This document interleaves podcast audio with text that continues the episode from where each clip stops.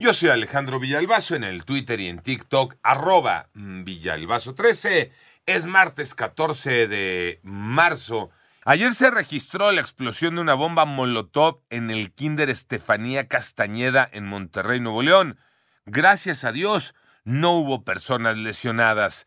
El Senado exigirá al Ejecutivo un reporte sobre los casos de espionaje del ejército a periodistas y a Raimundo Ramos, quien se presenta como defensor de los derechos humanos, además de que se llamará a comparecer al Gabinete de Seguridad allá en el Senado de la República.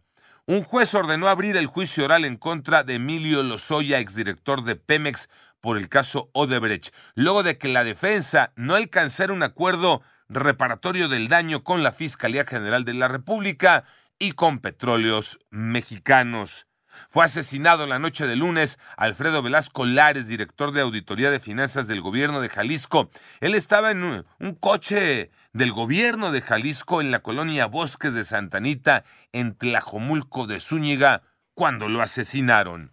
Son las siete con seis. El llamado Plan B de la reforma electoral perdió un primer round Antonio Aranda. El regreso de Edmundo Jacobo Molina como secretario ejecutivo del Instituto Nacional Electoral, después de obtener la restitución en su cargo conforme a un fallo de una jueza de distrito en materia administrativa de la Ciudad de México, es evidencia de los resultados de la estrategia jurídico-institucional que el INE decidió instrumentar para defender con todos los recursos legales a la institución del llamado Plan B de la reforma electoral, señaló Lorenzo Córdoba, consejero presidente del INE. El INE continuará con su estrategia jurídico-institucional para procurar que se restaure el orden democrático democrático y constitucional en nuestro país, con la convicción de que solo podremos enfrentar a los grandes retos que como país tenemos si prevalece el Estado democrático del derecho. Para 88.9 Noticias, Antonio Aranda. Bien, gracias, eh, Toño Aranda. Son las 7 con 6, que el país se podría llenar de carcachas. Y les digo esto, porque más de 300 mil unidades pesadas que circulan por la República Mexicana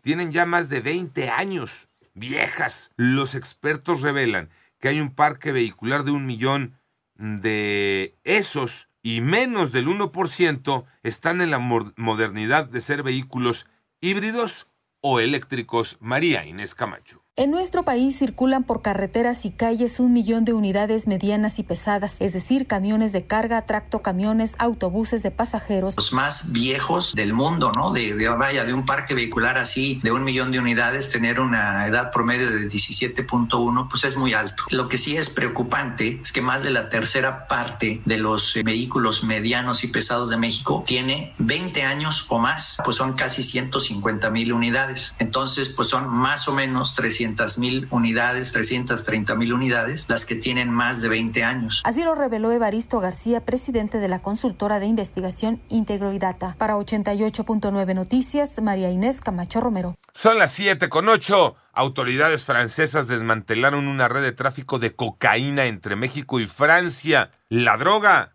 la llevaban en avión. El Consulado de México en San Diego informó que al menos siete de las ocho personas que murieron cuando dos botes naufragaron en aguas turbulentas frente a costas de California. Esas ocho personas, eran, siete de esas ocho personas eran mexicanas y el ejército de Corea del Sur aseguró que Corea del Norte disparó dos misiles balísticos de corto alcance en el mar de Japón frente a su costa.